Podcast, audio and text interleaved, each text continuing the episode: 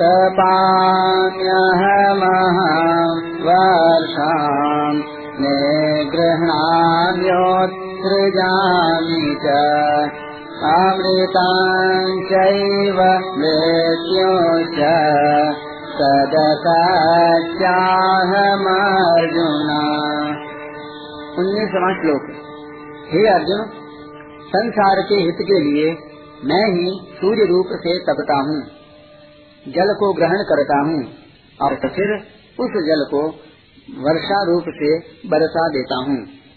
और तो क्या कहूँ, अमृत और मृत्यु तथा सत और असत भी मैं ही हूँ। व्याख्या। तपाम्य महम वर्षम निगहणाम सृजामी पृथ्वी पर जो कुछ अशुद्ध, गंदी चीज़ें हैं, जिनसे रोग पैदा होते हैं, उनका शोषण करके प्राणियों को निरोग करने के लिए, अर्थात औषधियों जड़ी बूटियों में जो जहरीला भाग है, उसका शोषण करने के लिए और पृथ्वी का जो जलीय भाग है, जिससे अपवित्रता होती है, उसको सुखाने के लिए मैं ही सूर्य रूप से तपता हूँ। निरोगता सूर्य से ही होती है। आरोग्यम भास्करादिक्षेत सूर्य रूप से उन सब के जलीय भाग को ग्रहण करके और उस जल को शुद्ध तथा मीठा बना करके समय आने पर वर्षा रूप से प्राणी मात्र के हित के लिए बरसा देता हूँ, जिससे प्राणी मात्र का जीवन चलता है।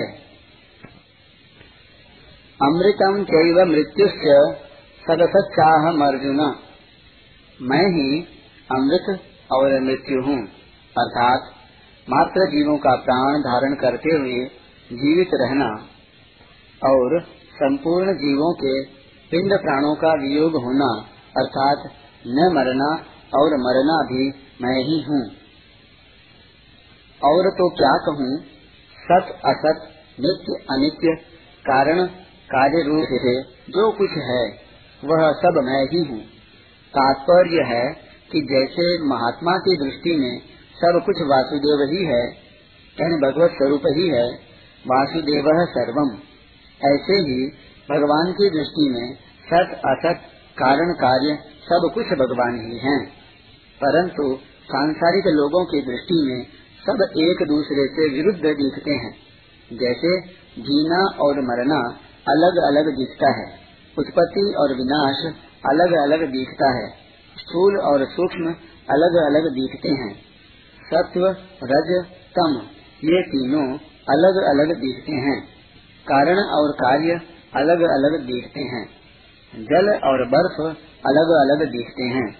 परंतु वास्तव में संसार रूप में भगवान ही प्रकट होने से, भगवान ही बने हुए होने से सब कुछ भगवत स्वरूप ही है।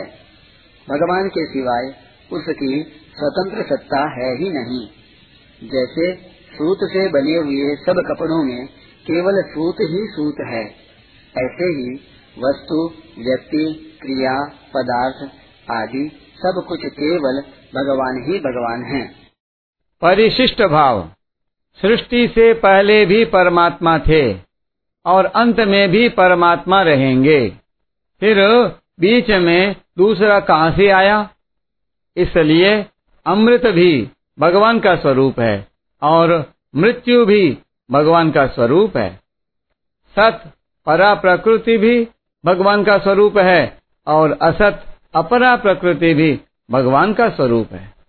जैसे अन्नकूट के प्रसाद में रसगुल्ले, गुलाब जामुन आदि भी होते हैं और मैथी, करेला आदि का साग भी होता है।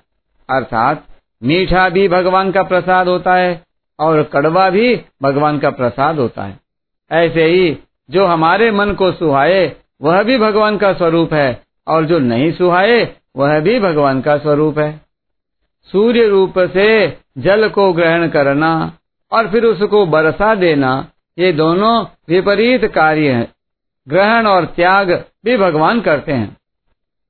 इतना ही नहीं, जल रूप से ग्रहण किए जाने वाले भी भगवान हैं। बरसने वाले भी भगवान हैं और वर्षा रूप क्रिया भी भगवान है। सदसत चाहम अर्जुन संसार में सत, परा और असत, अपरा के सिवाय अन्य कुछ नहीं है। संसार असत है और उसमें रहने वाला परमात्म तत्व सत है। शरीर असत है और उसमें रहने वाला जीवात्मा सत है। शरीर और संसार परिवर्तनशील हैं। जीवात्मा और परमात्मा अपरिवर्तनशील हैं। शरीर और संसार नाशवान हैं। जीवात्मा और परमात्मा अविनाशी हैं। भगवान कहते हैं कि परिवर्तनशील भी मैं हूँ और अपरिवर्तनशील भी मैं हूँ। नाशवान भी मैं हूँ और अविनाशी भी मैं हूँ। तात्पर्य है कि सब कुछ भगवान ही भगवान है। भगवान के सिवाय और कुछ भी नहीं है। ना सतो विद्यते भावो, ना भावो विद्यते सतः। इसमें तो विवेक है, पर सदसच्चाहम इसमें विवेक नहीं है। प्रत्युत विश्वास है। सब कुछ भगवान ही हैं। यह विश्वास विवेक से भी तेज है। कारण कि विवेक वही काम करता है जहाँ सत और असत दोनों का विचार होता है। जब असत है ही नहीं तो फिर विवेक क्या करे? असत को माने तो विवेक है और असत को न माने तो विश्वास है। विवेक में सत असत का विभाग है। पर विश्वास में विभाग है ही नहीं। विश्वास में केवल सत ही सत, अर्थात परमात्मा ही परमात्मा है। ज्ञान मार्ग में विवेक की और भक्ति मार्ग में विश्वास तथा प्रेम की मुख्यता है। ज्ञान मार्ग में सत असत, जड़ चेतन, नित्य अनित्य आदि का विवेक मुख्य होने से इस समय द्वैत है पर भक्ति मार्ग में एक भगवान का ही विश्वास मुख्य होने से इस समय अद्वैत है। तात्पर्य है कि दो सत्ता न होने से वास्तविक अद्वैत भक्ति में ही है। ज्ञान मार्ग में साधक असत का निषेध करता है। निषेध करने से असत की सत्ता का भाव बना रह सकता है।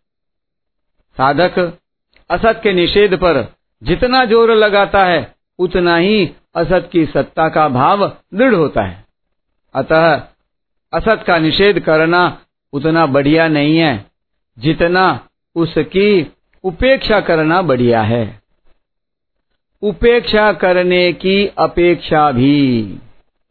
सब कुछ परमात्मा ही है, यह भाव और भी बढ़िया है। अतः भक्त न असत को हटाता है, न असत की उपेक्षा करता है। प्रत्युत, सत असत, सब में परमात्मा का ही दर्शन करता है। क्योंकि वास्तव में सब कुछ परमात्मा ही है। भगवान कहते हैं, अहमेवा समेवाग्रे, नान्यत यद सद सद परम पश्चादहम यदे तच्च योवशिष्येत सोस्म्यहम। सृष्टि से पहले भी मैं ही विद्यमान था। मेरे सिवाय और कुछ भी नहीं था। और सृष्टि उत्पन्न होने के बाद जो कुछ भी यह संसार दिखता है, वह भी मैं ही हूँ। सत असत तथा सत असत से परे जो कुछ हो सकता है, वह भी मैं ही हूँ। सृष्टि के सिवाय भी जो कुछ है वह भी मैं ही हूँ।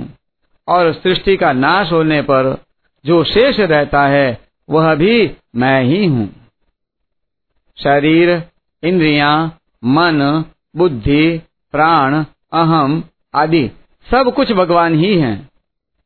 जैसे हम मन से हरिद्वार का चिंतन करें तो हरि की पेड़ी घंटा घर आदि स्थावर भी मन ही बनता है।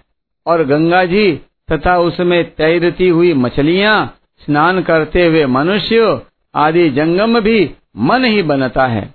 अर्थात स्थावर भी मन ही हुआ और जंगम भी मन ही हुआ। इसी तरह सत भी भगवान है और असत भी भगवान है। सत और असत, ये दो विभाग हमारी दृष्टि में हैं। तभी भगवान हमें समझाने के लिए कहते हैं सदसत चाहम भगवान की दृष्टि में तो एक उनके सिवाय कुछ नहीं है। ऊँची से ऊँची दार्शनिक दृष्टि से भी देखें तो सत्ता एक ही है। दो सत्ता हो ही नहीं सकती। दूसरी सत्ता मानने से ही मोह होता है। राग द्वेष भी दूसरी सत्ता मानने से ही होते हैं।